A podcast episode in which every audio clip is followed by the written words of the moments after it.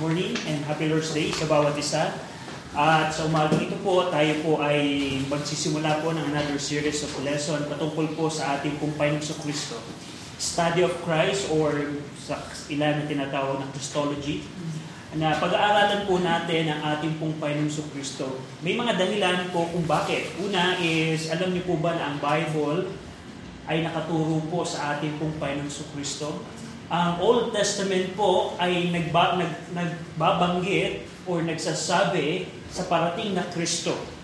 At yung New Testament po ay nagpapatungkol po kung paano po ang Painuso Kristo po ay dumating po dito at yung kanyang mga ginawa. So napakalaga po ang pag-aralan po ang ating pong Panginoong Sokristo. At higit sa lahat, para po sa mga di mananampalataya, kung ikaw ngayon sa umagang ito ay wala ang Panginoong Sokristo sa iyong buhay, kailangan mong makilala ang ating Panginoong Sokristo. Now, sa John chapter 6, as a way of introduction, ang umaga pong ito, magkakaroon lamang tayo ng short introduction at in the succeeding Sundays, ay higit natin pong pag-aaralan ang Panginoong Sokristo. But a way of introduction, ang John chapter 6 po, ang context po nito ay may mga tao po na sumusunod sa ating pong Panginoong Sokristo yung kalagayan po nito. May mga tao po na sila patuloy na sumusunod sa ating Panginoong Sokristo, pero meron pong isang problema. Yung mga tao ito ay pumupunta sa Panginoong Sokristo dahil hindi dahil naniniwala sila sa mga milagro na ginagawa ng Panginoong Sokristo, kundi dahil sila'y nakakakain. In John chapter 5, kung alam niyo po ang context ng John chapter 5, dito po kung paano pinakain ng Panginoong Sokristo ang 5,000 mga kalalakihan. Now, kaya po, in John chapter 6, verse 66, kung paano ipinakita ng Panginoong Sokristo na ako yung tunay na tinapay. Hindi yung katulad ng mga tinapay na kinain ng inyong mga ama sa desert nung sila'y naglalakbay. Ako ang tunay na tinapay. At maraming mga tao na disipulo ng Panginoong Sokristo ang hindi po yung tinanggap. Kaya sabi po dito ng John chapter 6 verse 66, from that time, many of his disciples went back and walked no more with him. At yan po ang katotohanan is maaaring ngayon ikaw ay sumusunod sa Panginoong Sokristo, pero kung hindi ka tunay na ligtas, darating yung pagkakataon that you would walk no more with him. Dahil katulad po ng mga tao ito, sila po lumalakad kasama ang Panginoong Sokristo dahil meron silang nakukuha. Now in verse number 67, sabi ng Panginoong Sokristo, then said Jesus unto the 12, nung nakita ng Panginoong Sokristo yung karamihan ay nagsialisa na at hindi na sumunod sa Panginoong Sokristo, sabi ng Panginoong Sokristo, will you also go away? Kausap niya yung 12 apostol, disipulo ng ating Panginoong Sokristo. Kayo ba ay kasama aalis din? Now, verse number 68, then Simon Peter answered him, Lord, to whom shall we go? Thou hast the words of eternal life, and we believe and are sure that thou art that Christ, the Son of the living God. Sabi ni Pedro, Panginoon, saan kami pupunta? Nasa iyo ang mga salita ng buhay na walang hanggan. At kami naniniwala at nananampalataya at nakasisigurado na ikaw ang Kristo, ang anak ng buhay na Diyos. At yun po ang gusto ko pong makita natin, yung sagot po ni Apostol Pedro, kung paano sinabi niya, we believe and sure that thou art the Christ. Ngayon now, sa umagang ito, do you have the same testimony that you believe and sure who is Christ? Dahil tandaan niyo po, yung simple na mapakinggan mong merong tagapagligtas, hindi po nun ibig sabihin na kilala mo si Kristo. Na malaman mo na, wait, doon sa Mount Zion, na papakinggan namin na meron daw tagapagligtas, meron daw impyerno, meron daw Kristo. Hindi po nang ibig sabihin na kilala mo ang Panginoong Sokristo. Na ikaw ay pinalaki ng iyong mga magulang, tinuruan ka ng relihiyon. Hindi po ibig sabihin na kilala mo na ang Panginoong Sokristo. Now, tandaan po ninyo, ang mundo pong ito na ating ginagalawan ay marami pong maling Kristo. There are false Christ in this world. Now, isa pong halimbawa, meron pong ang mundong ito na rock and roll party Christ. Can you believe na meron ang Panginoong para sa kanila, Ang Panginoong so Kristo is a rock and roll party goer. Katulad nga ng ito po yung mga testimony ng mga ito, especially po, ito po yung mga singers and artists po ng CCM. Now, this is a different discussion. Pero sabi nila, Jesus is always cool. He got his things together. Yeah, Jesus is cool. Jesus is cool. Sabi pa nila, they are jamming with the Lamb. They are jamming with the Lamb. And sabi pa nila, God gave rock and roll to you. Put it in the soul of everyone. God gave rock and roll? No, hindi po. Si Satanas po ang nagbigay po niyan. Party in heaven, the Lamb and I are drinking new wine. Jesus is the master of metal. Jesus is the master of metal. Better than pot, Jesus rocks. Jesus rocks. And this is the Christ po ng mundo. Right. They believe na ang Panginoong so Kristo is a rock and roll party goer. No, it's not. He is not. Meron din pong Kristo na non-judgmental Christ ang mundo. Non-judgmental Christ. Si Chad Holtz po, a Methodist pastor, sabi niya, the God who sends unbeliever to hell is a monster God. Yung Diyos na magpapadala ng mga tao sa impyerno ay isang halimaw na Diyos. Now, tandaan po ninyo, ang ating pong Panginoong Sokristo, siya po ay Diyos ng pag-ibig at Diyos po ng biyaya at Diyos po ng kabutihan. Pero tandaan po ninyo, ang Diyos po din ng kabutihan at pag-ibig ay Diyos ng katuwiran at ng kabanalan. Right. Now, in Philippians chapter 2, verse 10, tingnan niyo po quickly. Now, katulad ng sinasabi ng mundo na ang Kristo is a non-judgmental, no, hindi po. Ang Bible po ay nagtuturo na darating po ang pagkakataon na lahat po ng tao ay haharap sa ating Panginoong so Kristo. Now, in Philippians chapter 2, Philippians chapter 2, in verse number 10, Philippians 2:10, sabi ni Pablo, that at the name of Jesus, every knee should bow of things in heaven and things in earth and things under the earth, and that every tongue should confess that Jesus Christ is Lord to the glory of God the Father. Lahat po ng tao sa mundong ito, mula nung mga tao na nabuhay pagkatapos ni Adan hanggang sa huling tao pong mga bubuhay, sila pong lahat, tayong lahat ay haharap sa ating Panginoong so Kristo at luluhod tayo sa ating Panginoong so Kristo. Ang mundo po natin ginagalawan, they don't submit sa ating pong Panginoong so Kristo. Pero there will be time. There will be time in the Great White Throne Judgment na makikita nila na, wait, that's the Christ. And they will bow. Pero hindi, meron pong pagkakataon na sa ating panahon, sa iyong buhay right now dito sa mundo, pwede kang lumuhod sa ating Panginoong so Kristo. Kung hindi ka luluhod ngayong umaga, ngayon sa buhay mo dito sa mundong ito, you will be part of that congregation of those people that will bow in the Great White Throne Judgment. And you don't want to experience that. You don't want to experience that. Kung yung in relation sa Diyos ng mundo na sinasabi nila na ang Diyos ay non-judgmental, tingnan niyo po in Revelations chapter 1 kung paano po ang naging reaksyon ni John the Beloved, whom the Lord loves, ang isang apostol na minamahal ng Panginoon, na nakasama ng Panginoong Sokristo sa buhay dito sa lupa ng ilang taon sa kanyang ministry. Pero nung nakita po ni John the Beloved, the glorified Jesus Christ, tingnan niyo po ang sabi ng Revelations 1:17, sabi ni John the Beloved, and when I saw him, I fell at his feet as dead. And that's the reaction of John the Beloved nung nakita niya ang Panginoong so Kristo because of the judgment na bibigay niya sa seven churches po sa Turkey or sa Asia Minor, old Asia Minor. Para siyang nalupagi siya, natumba siya, na para siyang patay because of the righteousness and the holy judgment of Christ. And yung Kristo ng mundo na, wait, si Kristo ay Diyos ng pag-ibig. Hindi niya ako itatapon sa impyerno. Wait and you will see it. Wait and you will see it.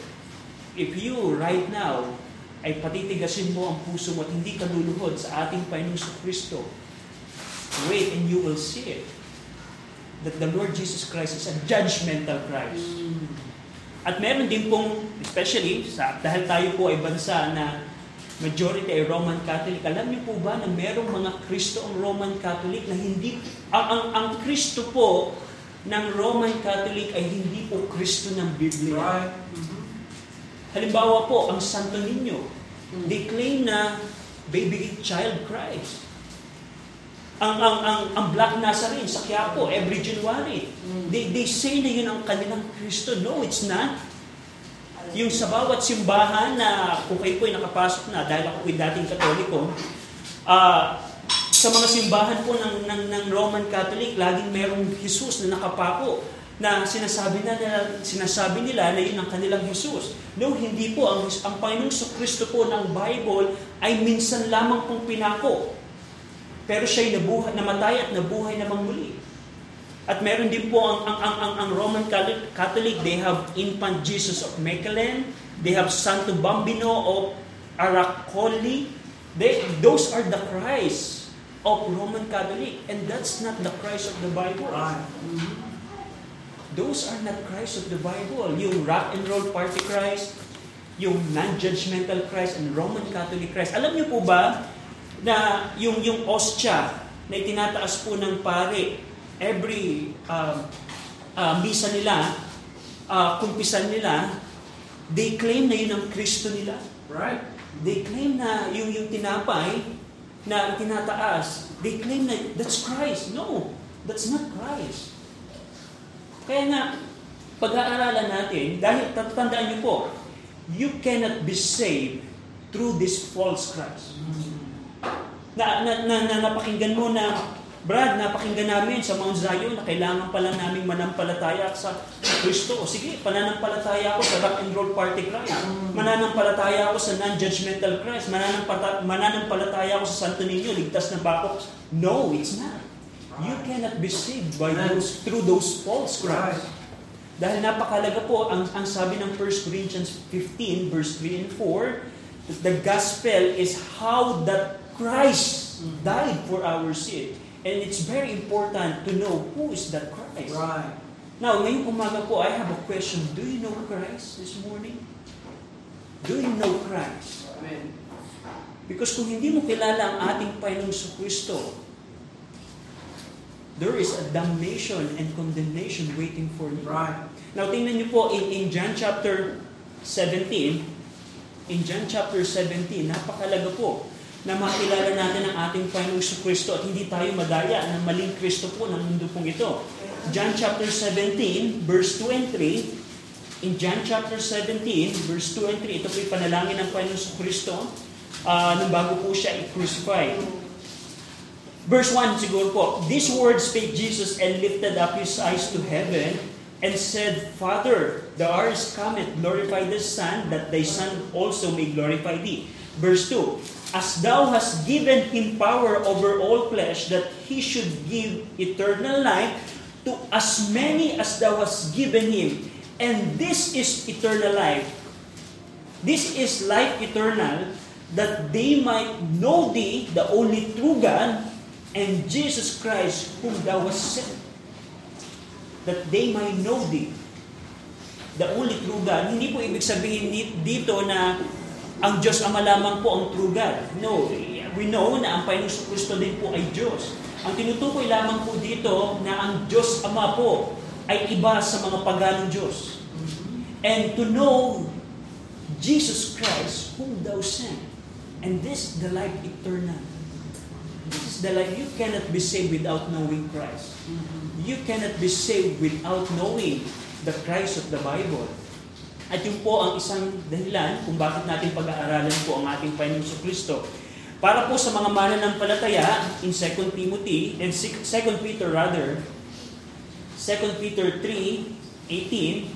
in 2 Peter 3:18, hindi po, kung ikaw ay ligtas na sa umagang ito, meron tayong layunin sa ating pong Christian life na mas makilala natin ang ating Panginoong Kristo. In 2 Peter chapter 3, verse number 18. 2 Peter creating but growing grace and in the knowledge of our Lord and Savior Jesus Christ. Amen. To Him be glory both now and forever. And that's our goal bilang mga mananampalataya, na mas makilala, lumago tayo sa pagkaalam ng ating Painuso Kristo. Ito po'y nabanggit ko ng testimony.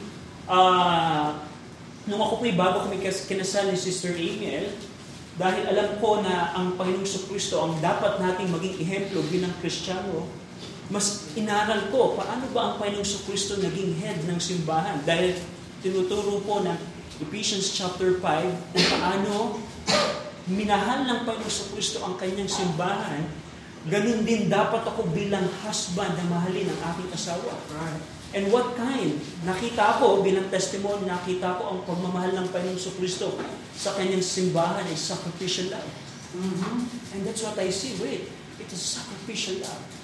I need to have a sacrificial love din sa aking wife.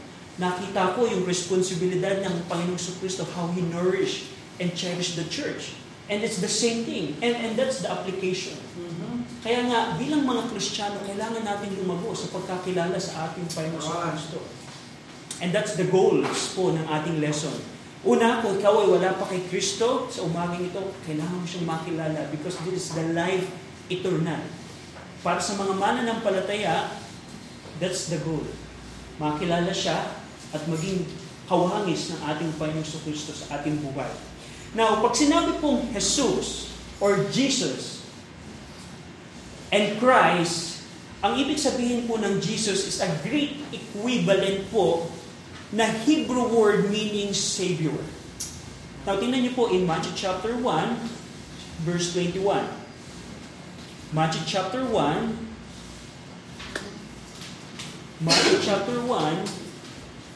verse 21. Now, ano bang ibig sabihin ng pangalan ng Panginoong so Kristo, Jesucristo? At yan po ay napakalaga. In Matthew chapter 1, verse 21, "And shall bring forth a son, and thou shalt call his name Jesus, for he shall save his people from their sins." So, pag sinabi pong Jesus, lagi niyo pong tatandaan, it's a Greek equivalent of the Hebrew word Savior. Pag sinabi namang Christ, it is a Greek equivalent of the Hebrew word Messiah. Now, tingnan niyo po in John chapter 1, verse 41. In John chapter 1, verse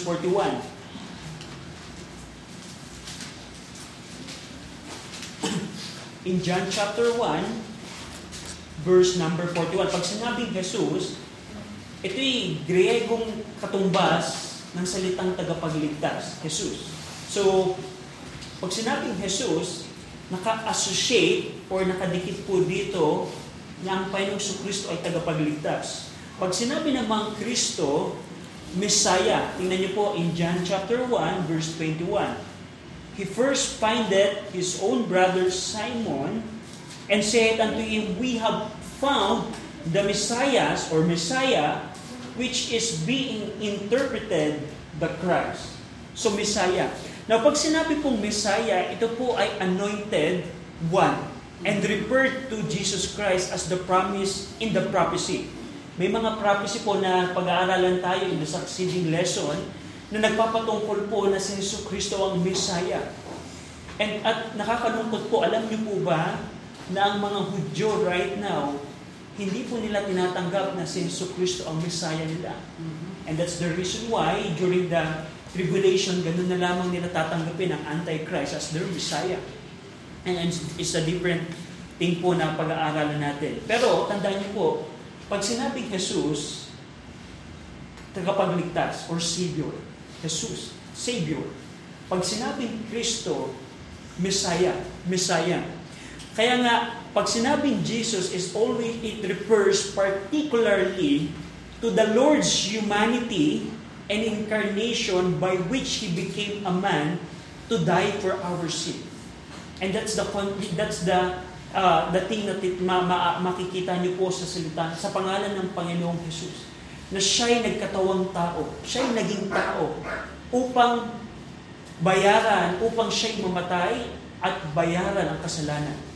Dahil kung ang Panginoon po ay hindi naging tao, hindi po siya mamatay.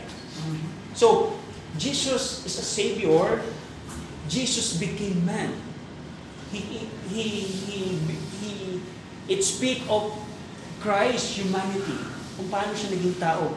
However, yung Christ, the word, the name Christ, refers particularly to the Lord's eternal deity as the Son of God. Na yung pangalang Kristo, ito yung nagpapatungkol sa eternal na pagiging Diyos at pagiging anak ng Diyos ng ating Painuso Kristo. So that's the concept of Jesus Christ.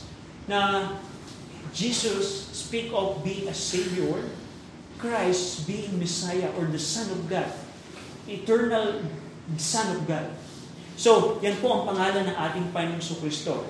Now, another thing as part of introduction na makikita natin, alam niyo po ba na ang Bible po natin, tulad ng nabanggit ko po kanina, ang Bible po natin, ang main theme ng Bible ay ang ating pong Panginoong Sokristo. Na wait, Brad, hindi ba sa Matthew lamang siya unang lumabas?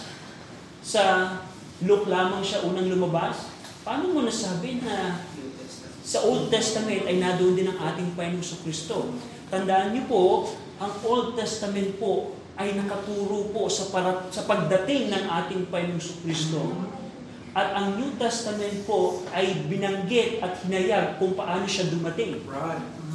Kaya po, kung mag-aaral kayo ng Bible at hindi niyo aaralin ang Old Testament, you are missing a lot. You are missing a lot.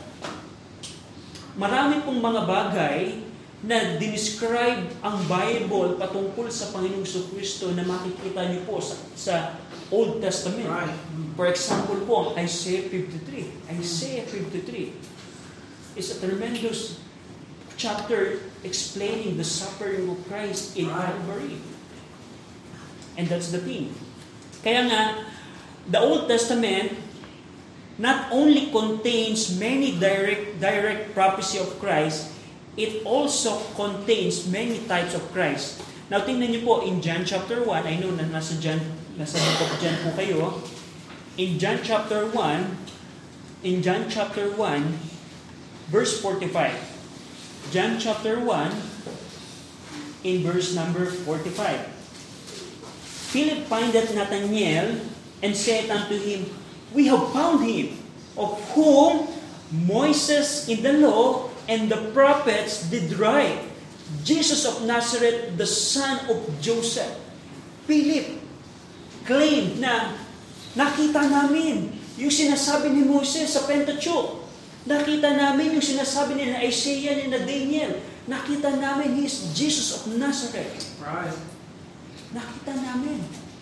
Now, another thing is the testimony of Luke in the book of Luke, the testimony of Jesus Christ himself in Luke chapter 24. In Luke chapter 24, sabi ni Philip, nakita namin yung sinasabi ni Moses. Nagbinabasa ni na Philip yung Old Testament, yung nakita nila ang Panginoong Kristo. Ito yun. Ito yung binabasa namin. Another thing is in Luke chapter 24, verse 27, "And beginning at Moses and all the prophets, he expounded unto them in all scriptures, the things concerning himself." Now another thing is in verse 44, "And he said unto them, These are the words which I speak unto you while I was yet with you, that all things must be fulfilled which were written in the law of Moses," that's the first 5 books of the Bible, "and in the prophets, and all the major and minor, and in Psalms concerning me." Sabi ng Panginoong so Kristo, yung lahat ng Old Testament books, the Pentateuch, the major and minor prophets, yung mga poetry in the Old Testament, they are referring to me. Man, right. They're referring to me. Now, ang tanong, habang binabasa niyo ba ang Old Testament, kung nabasa niyo na, and I hope nabasa niyo na po ang Old Testament, do you see Christ? Do you see Christ po? Kaya nga, sa unang bahagi po ng ating pag-aaral, marami po tayong pag-aaralan, and I hope na it will excite you. It will excite you. Dahil Sabi po ng Bible, wala pong ibang pangalan sa ilalim po ng langit na ikaw ay pwedeng maligtas maliban sa pangalan po ng ating Panginoong Kristo. That Christ, Jesus Christ, is the only way to heaven. He is the way, the truth, and the life. At walang makakapunta po sa Diyos Ama maliban sa ating Panginoong Kristo. Kaya nga, if you're interested po na pag-aralan ng ating Panginoong Kristo, be faithful in the church. Man, right. Dahil hindi niyo po ito makikita, mapapakinggan sa telebisyon. Yes, maaari pong mapakinggan niyo ito sa mga kulto na like INC that doesn't believe na ang Panginoong Kristo po ay Diyos. Be faithful in the church. At ito po, tandaan niyo po, bawat opportunity na ikaw ay makadalo ng isang church na Bible-believing that preach faithfully ang Word of God, that's an opportunity of heaven. Kung alam lamang po ng tao, gaano biyaya ang nakaabang sa mga taong tatanggap sa Panginoong Kristo, lahat sila ay magtatakbuhan tatanggapin ang Panginoong Kristo. Pero ang sabi po ng Bible, kapag ikaw, ang tao po, ay nagsimulang hindi manampalataya, ang diablo po'y bubulagin ka. 2 Corinthians 4:4. Na maaari sa umaging ito ay, yung sinasabi ni Brother RJ patungkol kay Kristo, wala ang kwenta yan. Mas gusto kong umuwi na lang sa bahay at manood ng TV. Mas manood na lamang ako ng NBA. Hindi ako maniniwala dyan. The time, you said that in your heart, the devil will blind you, lest the glorious gospel of light would shine upon you. 2 Corinthians 4:4. Kaya po ang tao, hindi nila makita ang liwanag na binibigay ng Panginoon because from the beginning, they have unbelief. And don't be like that sa umagang ito. Dahil ang Panginoon po is calling you today. Jesus Christ is calling you today. He is calling you today. And it's opportunity na tumalikod sa kasalanan, pagsisihan ang kasalanan at lumapit sa Panginoong Sokristo bilang Panginoon at tagapagligtas. Tanggapin siya bilang Panginoon at tagapagligtas. Makilala siya. This is opportunity. Ito pong pagkakataon na mapakinggan mo ang tungkol sa Panginoong Sokristo. Maaring para sa iyo, binabaliwala mo lamang, pero I tell you, ang mga tao po sa impyerno, they are wishing na mapakinggan to one more time. But there's no more opportunity for them. Kaya nga, kung gusto mong pag-aralan ng Panginoong so Kristo, be faithful in the church. Dahil it's the only place na pillar and ground of truth. Hindi mo ito mapapakinggan sa lahat ng lugar, kundi sa tunay na simbahan lamang ng Panginoon. Now, unang bahagi po, na meron pa tayong time, pero isasama po natin, ang unang part na pag-aaralan natin, marami tayong pong pag-aaralan, God willing, yung pong mga prophecies, ng prophecy ng unang pagdating ng Panginoong Kristo, pag-aaralan natin yung pagiging Diyos ng ating Panginoong Kristo, na yung pagiging tao po ng ating Panginoong Kristo, yung character ng Panginoong Kristo. Ano yung ginagawa ng Panginoong Kristo ngayon? Do you know po ba anong ginagawa ng Panginoong Kristo ngayon? Siya ba ay sitting pretty na sa kalangitan dahil natapos na yung kanyang ginawa sa Kalbaryo? Yung bang ginagawa ng Panginoon? No. Napakalaki po ang ginagawa ngayon ng Panginoong Kristo sa una sa mga di mananampalataya dahil siya po ang liwanag ng mundong ito. Yung pagkakatulad na nabanggit ko, yung pagkakataon na makareceive ang tao ng gospel tracts, Christ is giving light unto them. Yung pagkakataon na maka-attend ka uli in this church, God is giving you light. That's the job of Christ. At para sa mga mananampalataya, Christ has a lot of things doing for you. Right. Those are the things na pag-aaralan natin, God willing. But this morning po, pag-aaralan natin, since we still have time, the Old Testament pictures of Christ. Pag sinabing picture or tipo, ito po ay mga halimbawa na binigay ng Diyos sa kanyang salita upang mas makilala natin ang ating Panginoong Kristo. I remember po na nung inaral ko po personally yung tabernacle, how much wisdom na ibinigay sa akin ng Panginoon patungkol sa Panginoong Sokristo.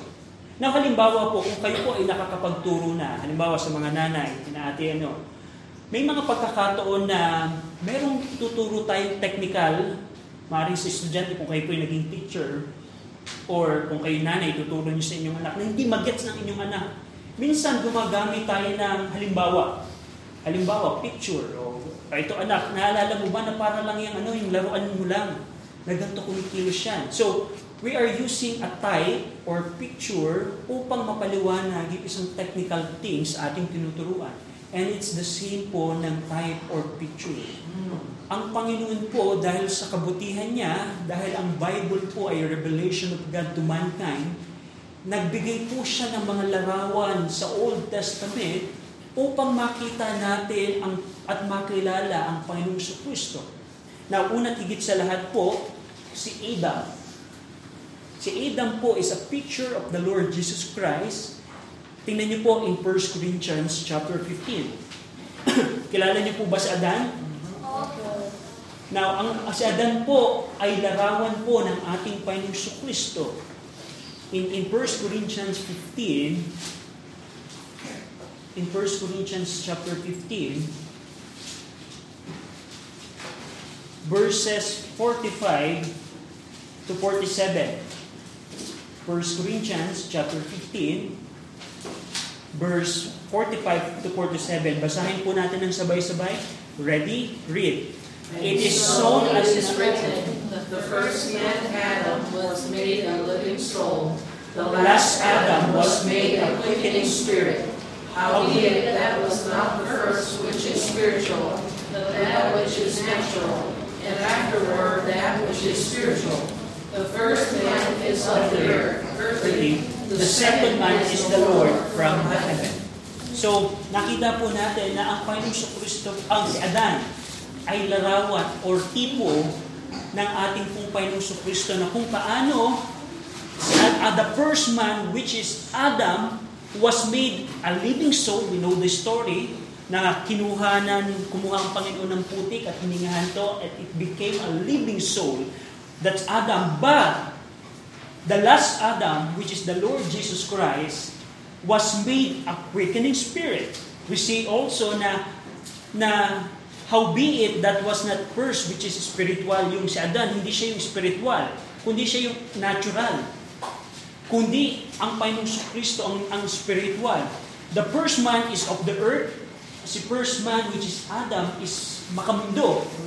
Kaya nga, kaya nga po nagkaroon ng pagkakasala, tempted sa kasalanan. He is of the earth, earthy. The second man is the Lord from heaven. Now, we see here po na ang Panginoong Sokristo po ay larawan po si Adan rather is a picture of Christ. In what sense po? Una, Adam po is the head of the old creation.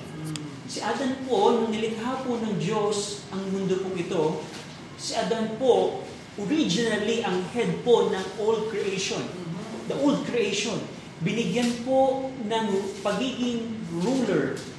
Si Adan, nung nilikha ng Panginoon, remember kung paano pinangalanan ni Adan ang bawat hayop. Siya po ang nagpangalan doon. Right. And how wise po si Adan sa pagpangalan. You can study that. But the Lord Jesus Christ will be the head of the new creation. Right. Kung paano si Adan na nilikha ng Panginoon is earthy, na naging head of the old creation, ang Panginoong sa Kristo po ang magiging head of the new creation. Amen. Right. This is something pertaining po sa prophecy. Paano kung ikaw ay ligtas na sa umagang ito, you are part of the new creation. Now, that's Adam. Kung paano po si Adam ay magiging, ay pinuno or head of the old creation as well as the Lord Jesus Christ. He will be the head of the new creation. Now, in Genesis chapter 3, not only Adam, also the seed of the woman. In Genesis chapter 3, verse 15. Genesis chapter 3, verse 15. And I will put enmity between thee and the woman, and between thy seed and her seed. It shall bruise thy head, and thou shalt bruise his heel. Kausap po niya dito yung diablo, si Satanas, yung serpent. Nang sabi niya dito, I will put enmity, pagkakatalo or pakikipag-away between thee and the woman or the seed of the woman. And thy seed and her seed. It shall bruise thy head. Kung yung bruising of head is kung paano yung ahas, di ba? Pagka nakita niyo yung head ng ahas, ay paano niyo po papatayin kung may nakita kayong ahas? You need to bruise his head. Kasi kung sa kanyang katawan niya siya papaluin, hindi siya kagad mamatay. Pero dito makikita natin, yung seed of the woman po na tinutukoy dito is the Lord Jesus Christ. He is the Lord Jesus Christ. Now, paano po nangyari nun?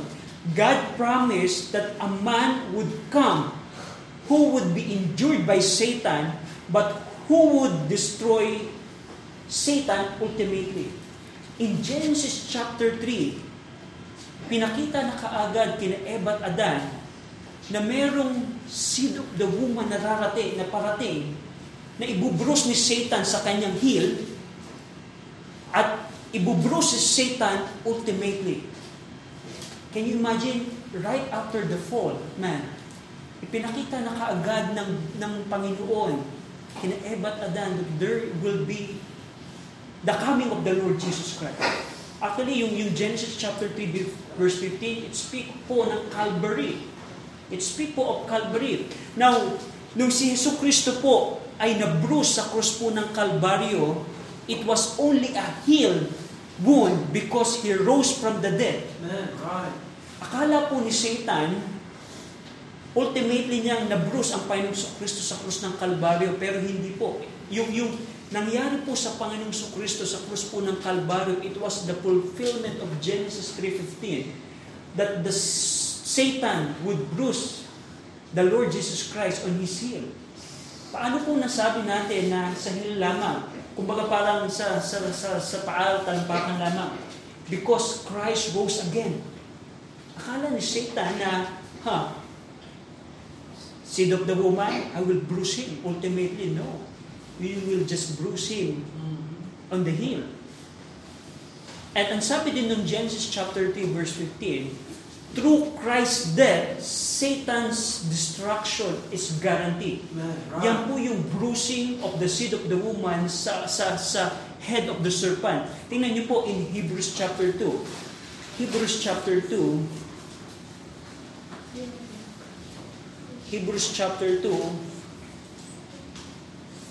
Verse 14.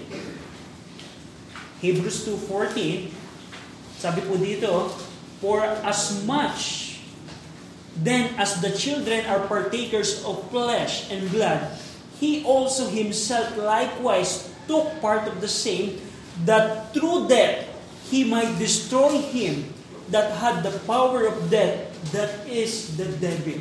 And that's the fulfillment po of Genesis chapter 3 verse 15.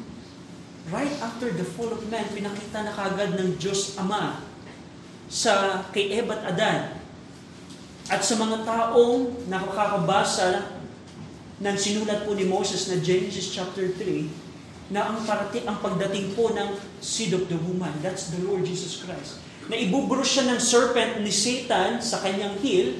Akala ng serpent patagumpay siya nung ang Panginoon sa Kristo po'y napako sa krus ng Kalbaryo, pero no, He rose again from the dead. He rose again from the dead. And how the seed of the woman bruised the head of the serpent? Through his death. Hebrews chapter 2 verse 14. And also, makikita din natin po dito, being a seed of the woman, it's a picture of Christ, not only dun sa pagtatagumpay ng Panginoong so Kristo laban sa serpent, it also speak of the fact that Jesus would be the seed of a woman instead of being a seed of a man. Patungkol po sa virgin birth of the Lord Jesus Christ. kung paano ang Panginoong Sokristo ipinanganak siya nang walang tatay pisikal. Can you imagine that? And that's the fulfillment also of being a seed of a woman. Hindi siya tinawag na seed of a man na siya ipapanganak ng tatay, kundi seed of a woman. Speak of the virgin birth of the Lord Jesus Christ. So, hindi lamang si Adan, yung seed of the woman, speak of the Lord Jesus Christ. How did we miss that? Diba na pagka nagbabasa tayo ng Bible, anong unang book ang ating binabasa? Genesis. Kung kayo ay may New Testament, Matthew. Pero can you imagine, in first church actually, meron pang picture dito, yung idinamit ng Panginoon sa kina Eva at Adan, that's another thing. Pero in the first chapters of the book of the Bible, ang dami ng picture ng Panginoong so Kristo. Another thing po is yung offering po ni Abel. Offering po ni Abel in Genesis chapter 4. Makikita nyo na si Cain ay nag-offer sa Panginoon ng mga gulay. That's the first religion. Na akala ng tao, pwede silang lumapit sa Panginoon sa kanilang sariling paraan. Akala ng tao, kaya nilang lumapit sa Panginoon sa pamamagitan ng mabuting gawa. Akala ng tao, kaya nilang lumapit sa Panginoon sa pamamagitan ng relihiyon, sa pamamagitan ng pag-anib sa simbahan, sa pamamagitan ng sakramento. No. Cain thought that he could come to God through his own way. Pero si Abel, meron siyang offering, and that's God's way. And yung offering po ni Abel, na tinanggap ng Diyos Ama, it speaks of the Lord Jesus Christ. Now, tingnan niyo po in Hebrews 12, verse 24. Hebrews chapter 12, verse number 24. Hebrews 12, 24, and to Jesus, the mediator of the new covenant, and to the blood of sprinkling that speaketh better things than that of Abel. Right. So, can you imagine nung inoffer ni Abel yung kanyang offering, yung pala ay larawan na ng Panginoong Sokristo. Na merong masigit na gagawing offering ang Panginoong Sokristo sa krus po ng Kalbaryo. Abel's offering, paano natin nasabi na yung offering ni Abel ay picture of the Lord Jesus Christ? Abel's offering was an innocent substitute. Abel's offering was one of blood and death, kumpara po dun sa offering po ni Cain. Yung offering po ni Abel, ito po yung nag-require ng blood and death. Kumpara sa offering ni Cain sa kanyang sariling pamaraan, sa kanyang sariling reliyon, na gusto niya gulay, okay, mag-offer ako ng gulay. Hindi yun ang katanggap-tanggap sa Panginoon. Abel's offering was made by faith, according sa Hebrews chapter 11. Abel's offering was not of works. Abel's offering exposed yung pong pamamaraan ni Abel, na akala ni Cain, he can come to God through his own way. So, Abel's offering is a picture of the Lord Jesus Christ. And that's the thing na makikita natin na way. In the first chapters ng Genesis, si Jesus Christ na kagad ang tema. Kaya nga nakita natin na ang Bible ay nagpapatungkol sa Panginoong sa Kristo. Next week po, tutuloy po natin yung iba pang pictures po ng Panginoong sa Kristo sa Old Testament. At itutuloy po natin ang ating pag-aaral next week. Now, bilang challenge po, I just want to challenge you something patungkol po sa ating introduction, patungkol sa ating Panginoong sa Kristo. Kailangan niyo po makilala ang ating Panginoong sa Kristo kung kayo po ay wala pa kay Kristo sa umaga nito. Ang opportunity ng langit is passing by, I tell you. I remember meron po kong ang aking father-in-law, we prayed po sa kanya ng napaka masigasig. We prayed po. Pero yung opportunity of heaven just passed by. Just pass by. It could come, it could happen to you. Na yung opportunity ng langit could pass by. You need to know Christ. At sa mga mananampalataya, that's our goal right now. Christ is our new law. Pinalaya na tayo ng Panginoon sa ceremonial law, sa civil law ng Hudyo, pero Christ is our new law. We have a higher law na mas makilala siya at maging kawangis niya. Tayo pong lahat ay umuko, tayo pong lahat ay manalangin. Ama namin, Diyos po na dakila sa lahat, salamat po Ama sa aming pong Painuso Kristo na inyo pong ibinigay para pong maging bayad, para po maging substitutionary sacrifice para po sa aming pong mga kasalanan. Salamat sa pag-ibig po ninyo. Salamat Ama sa liwanag na ibinibigay niyo po sa mga tao sa mundo po ito. Sa ngalan po na aming Painuso Kristo. Amen.